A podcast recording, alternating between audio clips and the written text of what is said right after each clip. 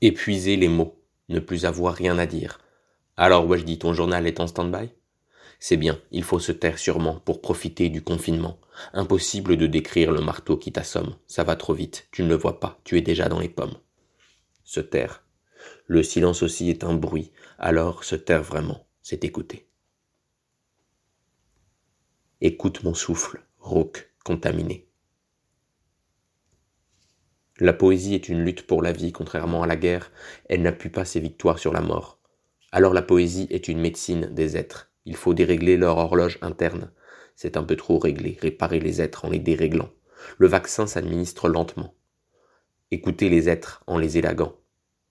Mon costume de poète, je vais le mettre, c'est élégant. Mais c'est un peu trop grand.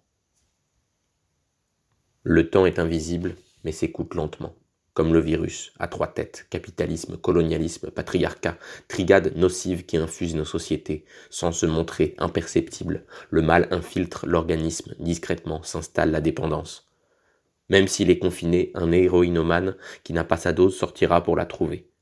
Montrer la dépendance sans la pointer du doigt, baisser le seuil de tolérance, graduellement, faire reculer l'accoutumance, au capitalisme, colonialisme, patriarcat, trois par trois, lentement, cheval de Troie développer un vaccin, une nouvelle addiction, combattre des moulins à trois têtes, Don Quichotte était poète. L'important c'est la bataille, peu importe l'ennemi. Après on regardera l'étendue des dégâts. Pas de gagnants, guerre asymétrique, que des perdants. C'est en forgeant qu'on devient forgeron, c'est en perdant qu'on devient grand garçon, c'est en écrivant que l'on développe la prétention d'être lu. Dans la prétention de dire, il y a toujours la prétention d'être écouté. Écoute-moi, Wajdi. Si nous ne pouvons rien à l'événement qui s'abat sur nous, nous sommes en mesure d'agir sur les représentations que nous avons de cet événement. Principe de détachement. Restez stoïque. Les dieux ne sont pas à craindre, la mort n'est pas à craindre. On peut atteindre le bonheur, on peut supprimer la douleur, l'atténuer tout du moins. Épictète ne sent plus rien. Épicure, serre-moi un verre de vin. Que l'on s'enivre jusqu'à la fin du monde. Hédonisme raisonné.